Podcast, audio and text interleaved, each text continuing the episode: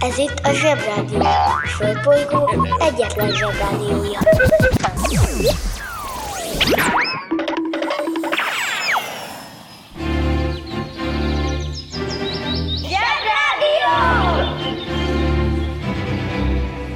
A következő műsorszám meghallgatása csak tizenkét éven aluli gyermekfelügyelete mellett ajánlott. Szevasztok, hello, bello, kedves zsebik! Ez itt a Zsebrádió január tizennyolcadikai műsora. Bemegyek az oviba, suliba, mindig a mamám hozza buliba, de mikor a papa hozza tutiba, rendszeresen csemmegézünk sütiba. Megérkezünk, csekkolom a jellemet, búcsúzáskor mindig van a jelenet, hátortözés, benti cipő, ölelés, bemegyek és kezdődik a nevelés. Megjelente én vagyok a csoda lény, cuki-muki odaadott ünnemény. A felnőtteket tenyeremből letettem, így lesz nekem sima ügy az egyetem. Láttam a Barbit egy világos kiklovon, hogy Póni volt vagy Szamár, eskü nem tudom. Az oviban napos, a suliban meg hetes, az ebéd az ugyanaz, de kéletjeg a leves. Vége az ovinak, a mama megvárat, biztos, hogy megment a mancsőrjára. Mi volt a házi? Nem emlékszem, mit tenne ilyenkor tűzoltó szem? Napközi külön orra szabad idő, húszosabb, én melegítő tornacipő. Én, a Lozi, meg a Gyüli, meg a Bélus, heti kettőt maladunk, mert váll a logopédus. Van akinek bocska, másoknak meg Balázs, nekem minden reggel a Zsebrádió a varázs. Milyen kit a pálya, mindenkinek ácsi, minket hallgat minden gyerek, s minden néri bácsi. Van akinek bocska, másoknak meg Balázs, nekem minden reggel a Zsebrádió a varázs. Milyen kit a pálya, mindenkinek ácsi, minket hallgat minden gyerek, s minden néri bácsi.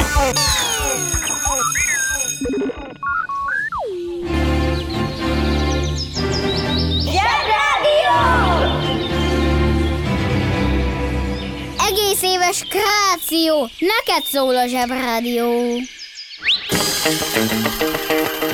Kiki csoda, micsoda, mit csinál és miért? Szerencsésnek mondhatom magam, hogy két Ármint is ismerek, az egyiküket nem személyesen, hanem szeletben, ugyanis a két igazi téli szalámi közül az egyiket egy Herz Ármin nevű illető találta ki. Hiszitek vagy sem, az egyik párizsi világkiállításon, az ezerkilencszázason, ezerkilencszázban bizony, ahol volt az Eiffel-től mindenféle nagyon menő dolgok, na, igazi téli szalámi háború alakult ki a magyar téli szalámik között. És a Herz nyert, és a Pik csak a harmadik lett. Komolyan! A téli szalámi különleges ételek, és sok legenda övezi őket. Gyerekkoromban például a nagyanyám azt mondta, hogy a téli szalámiban szamárhús van, azért olyan spéci az íze. Ez valószínűleg marhaság, ugyanis ahhoz, hogy ennyi téli szalámi legyen szamárból, a nagyon-nagyon sok szamár kéne, sőt, szamárgulyák, szamárkondák, szamárménesek és szamárcsordák. A banja, maharadja, halandja? Fura felnőttek, még furább mondásai. Ha ló nincs, jó a szamár is. Nézzük meg, mit is jelent ez a közmondás. Régen a ház körüli munkák során a ló értékesebb állatnak számított, mint a szamár. Viszont a szamarat meg könnyebb volt megszerezni. Ha nem kaphatod meg a legszebbet, a legjobbat, a feladatra legalkalmasabbat, akkor használd azt, ami a rendelkezésedre áll. Mivel nem igen tehetsz mást, megelégszel azzal. A kérdések kérdése azonban ezzel kapcsolatban igazán az, hogy meg kell-e elégedned a szamárral, vagy érdemesebbe várni, dolgozni, tenni még valamit a lóért. Erre nincsen általános szabály, mindenki maga kell, hogy eldöntse, mi neki az optimális, és ezt a döntést nem is szabad másra bízni. Nem is beszélve arról, hogy vannak szituk, amikor a szamár sokkal praktikusabb az adott feladatra, mint bármi vagy bárki más. Ha hallottál olyan furamondást, amiről nem tudod, mit jelent, csak küld el nekünk, és mi elmondjuk neked. Na, hm.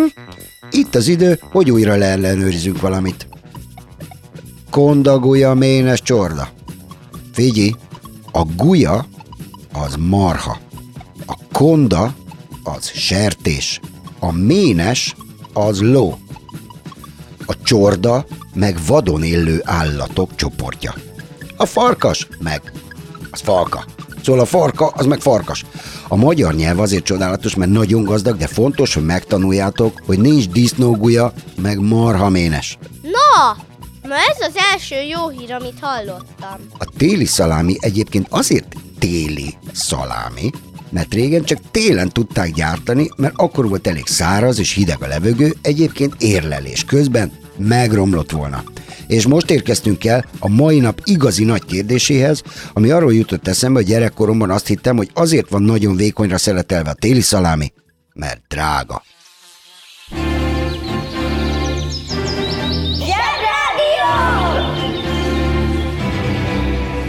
Megfésüli a hajam, puszit ad nekem, ő az én mindenem.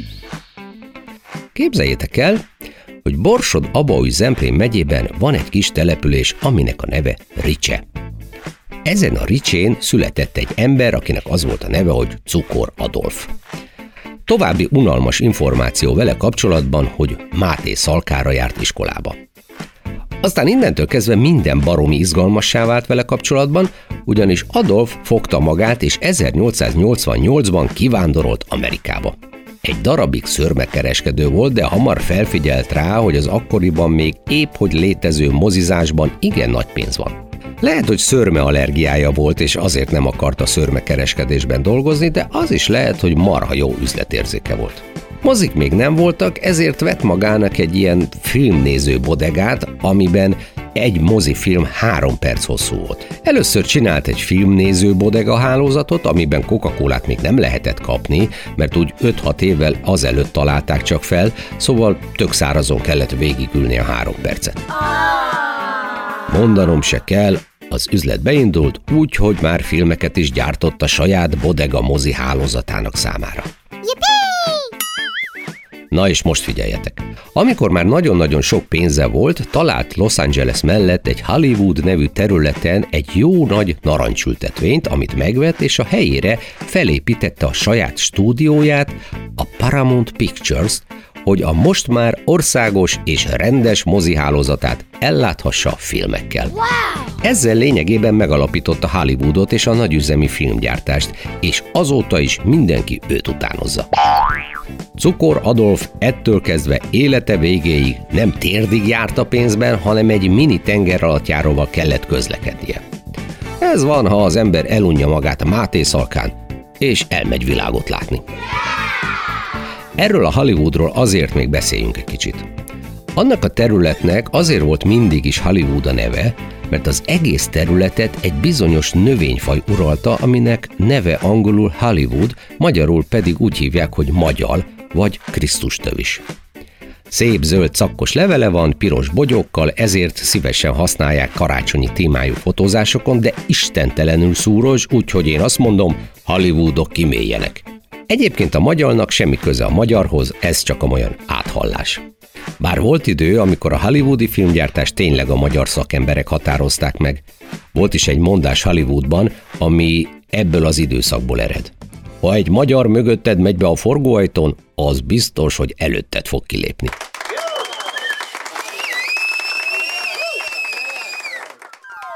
Az interneten minden is kapható.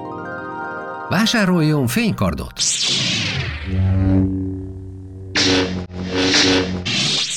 A fénykard kitűnő szórakozás, akár baráti összejöveteleken is. A műsorszám fénykard megjelenítést tartalmazott.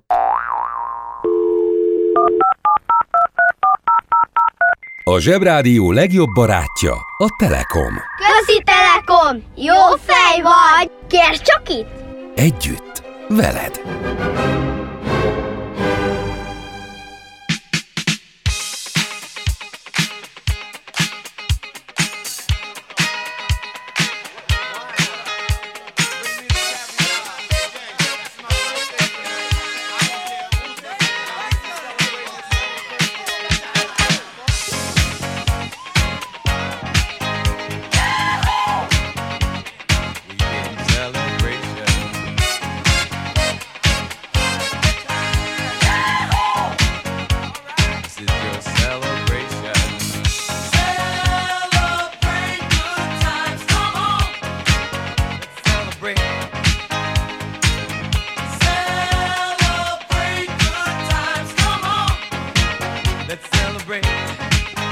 There's a party going on right here, a celebration to last throughout the years.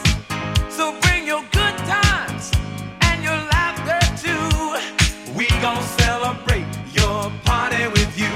Come on now. Celebration. Let's all celebrate and have a good time. Zsebrádió! Nyelvújítás. Vegyünk egy régi szót, mozgókép színház. Tartsuk meg az első szótagot, adjunk hozzá egy kedves i főnévképzőt. És tadám, mozi! Mohandas Karamchand Gandhi híveitől kapott tiszteletnevén Mahatma Gandhi ezerkilencszázharminc. április hatodikán felemelt egy darab sót, és azt mondta, ezzel megrendítem a brit birodalom alapjait. És meg is rendítette. Gyűha! Ez a Gandhi úr egy gazdag családból származó ügyvéd volt, aki puccos öltönyben parádézott Angliában, és a vonaton az első osztályon utazott, amíg nem egyszer csak egy mogorva ellenőr Dél-Afrikában, ahová dolgozni ment, át nem parancsolta a harmadosztályra, ahol a legszegényebbek és a színesbőrűek utaztak. Nem áll. Na ezen teljesen kiborult, és dühében elhatározta, hogy már pedig ő megváltoztatja a világot. Az ilyen nagy gondolatok általában így születnek. Elég ritka az olyan eset, amikor valaki boldogan éldegél, és a meleg szobában, a fotelben, unalmában a ceruzáját rákcsálva kiötli a nagy világ megváltó ötletet. Na, ez a Gandhi bárhová ment, ott angolok voltak, és zsarnokoskodtak az indiaiak felett. A helyzet komoly, Freddy fogoly! Gandhi úr azt mondta, hogy amíg az angolok haza nem mennek Indiából, addig ott nem nagyon lehet rendet csinálni. De persze az angoloknak eszébe sem volt hazamenni, mert Indiából egy csomó pénzt tudtak hazavinni, és eszükben sem volt erről lemondani. Ezért mindenféle módszereket kellett kitalálni, hogy hogyan lehet őket elzavarni. Hiába voltak az indiaiak sokkal többen, mint a britek, de nekik sokkal jobb fegyvereik voltak, és erőszakosabban is viselkedtek, ezért harcolni nem lett volna okos és célra törő. Ezért ez a Gandhi úr kitalálta a passzív rezisztenciát, vagyis az ellenállást, ami azt jelenti, hogy nem csinálnak semmi olyat, amit az angolok akarnak tőlük, tehát nem fogadnak szót. Gyűha! Például kitalálta, hogy nem fog ruhát vásárolni, mert csak az angoloktól lehetett, hanem saját maga fogja egy rokkán elkészíteni a saját ruháját, és erre buzdította az indiaiakat is. És onnantól fogva csak a saját maga szőtte kisnadrágban meg lepedőben járt. Meg szandában. Húzd meg jobban, menj el a munka, aki itt van, mindenki húzza. Mi leszel, ha nagy leszel? Szövőnő. A szövőnő a szövőgyárban, a szövőgépen dolgozó munkásnő. A szövőgépben különböző szőtteseket állítanak elő. A szőttesek alapanyaguk szerint lehetnek kender, len, pamut és gyapjú szőttesek. A gyapjú állati, míg a kender, a len és a pamut növényi eredetű alapanyag. Vannak országok, ahol felhasználják a kecske vagy akár a lába szőrét is szőttesek készítésére. A szőttes története összefonódik a civilizáció történetével.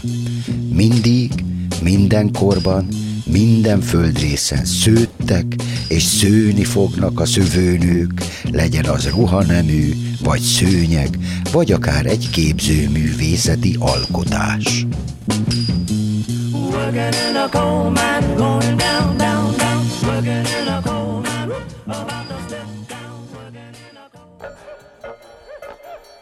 És amikor Gandhi már híres ember volt, és sokan figyeltek rá, akkor ha valamit nem úgy csináltak az emberek meg az angolok, ahogy azt ő gondolta, akkor éjségsztrájkba kezdett.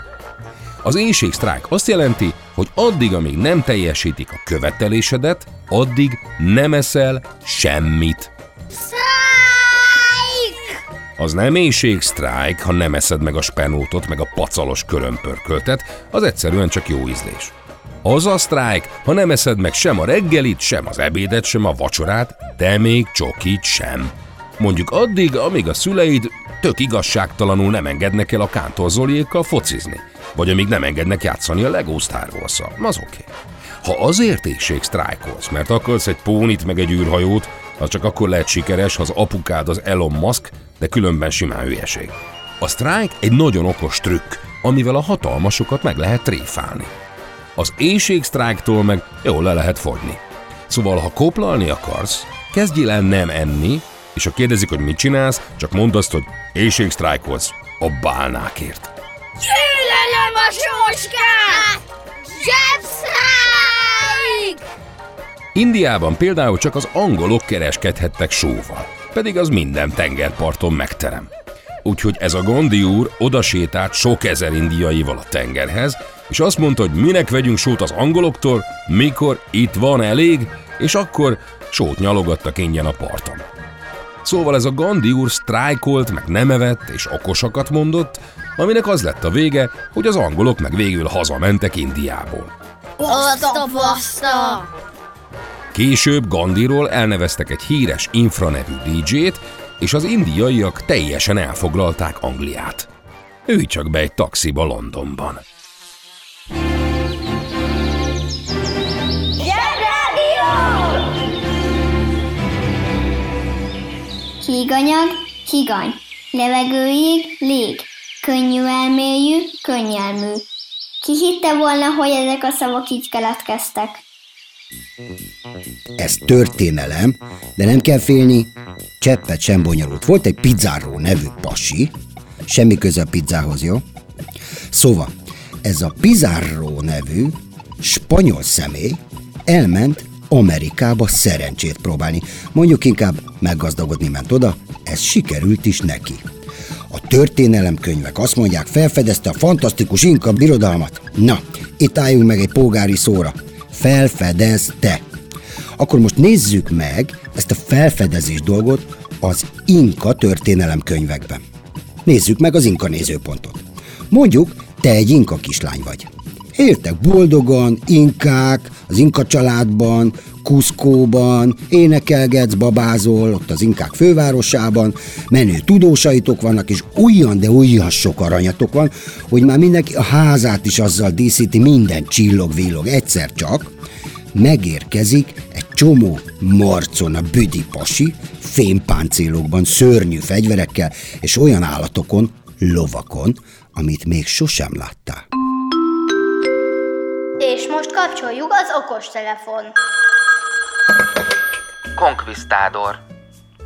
A konkvisztádorok többsége elszegényedett spanyol nemes, kalandor vállalkozó volt, akiket az Amerikában élő törzsek arany és ezüst kincsei motiváltak. A hódításokért különböző jutalmakban részesültek, címeket, kiváltságokat, birtokokat, illetve a gyarmatokon vezető pozíciókat kaptak. Az indiánokat kifosztották, majd tömegesen legyilkolták a lakosságon.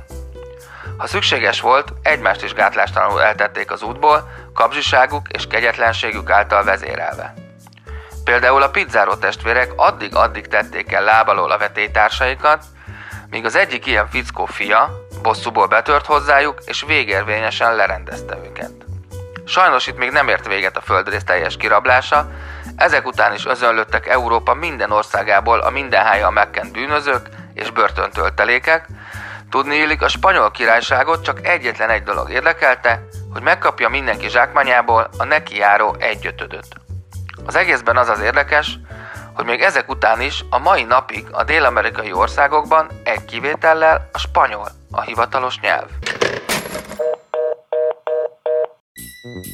Miután nem tudjátok, hogy ezek az emberek mohó, pénzéses európaiak, akik nemrég, én még csak most fedezték fel Amerikát, ezért nem is ismeritek őket, ezért kezdetben mit csináltok? Barátkoztok velük, mert aranyosak vagytok ott Kuszkóban, mert ti vagytok a nagy inkák, és nem tudjátok, hogy kik ezek, és mit akarnak.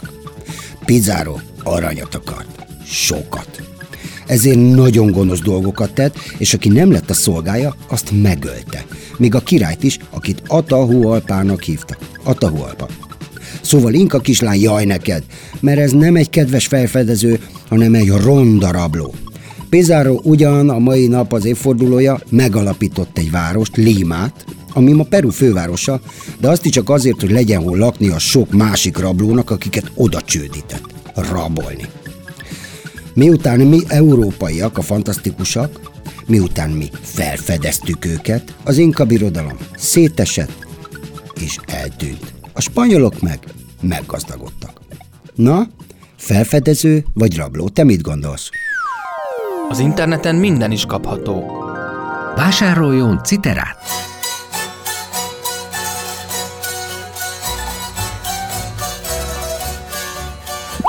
A citera kitűnő szórakozás, akár baráti összejöveteleken is. A műsorszám citera megjelenítést tartalmazott. A Zsebrádió legjobb barátja a Telekom. Köszi Telekom! Jó fej vagy! Kérd csak itt! Együtt, veled!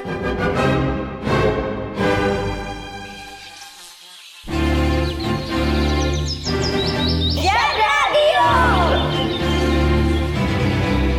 Kés, villa, olló nem, de minden más igen.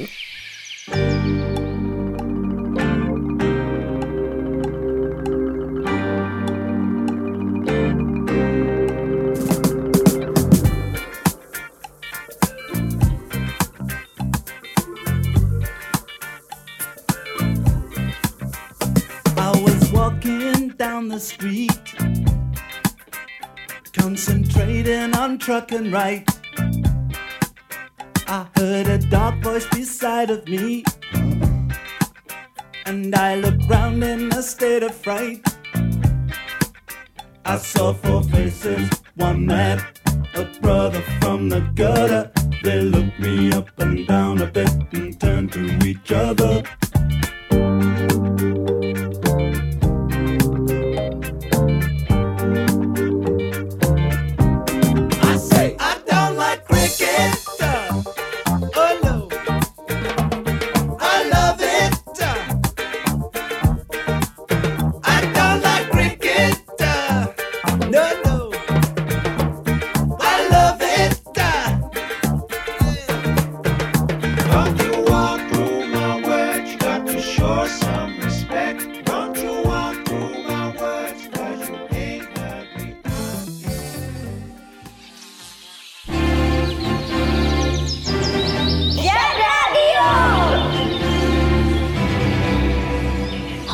Billegészeti kör duplányozás közben ki kell menned megkönnyebbülészeti kör gugoldára, mindig legyen nálad orfúvalászati négyzetrongy. Főzik-e só? Ott főzek ma magamnak, ott főzek ma magamnak. Háromféle kaja van. Leves, második, finomság. A fura nevűeket meg el is magyarázzuk nektek. Mi lesz ma a kaja? Gyrosz. Gyrosz? Ez egy második. Egy görög akrobata étel, amit függőlegesen sütnek. Közeli rokona a döner, ami viszont egy kebab. Eredetileg harcművészeknek fejlesztették ki ezt az ételt, akiknek bármikor el kell tudniuk ugrani egy-egy lepottyanó húsdarab, hagyma vagy cipőszósz tepp elől. Ja, akkor nem kérek.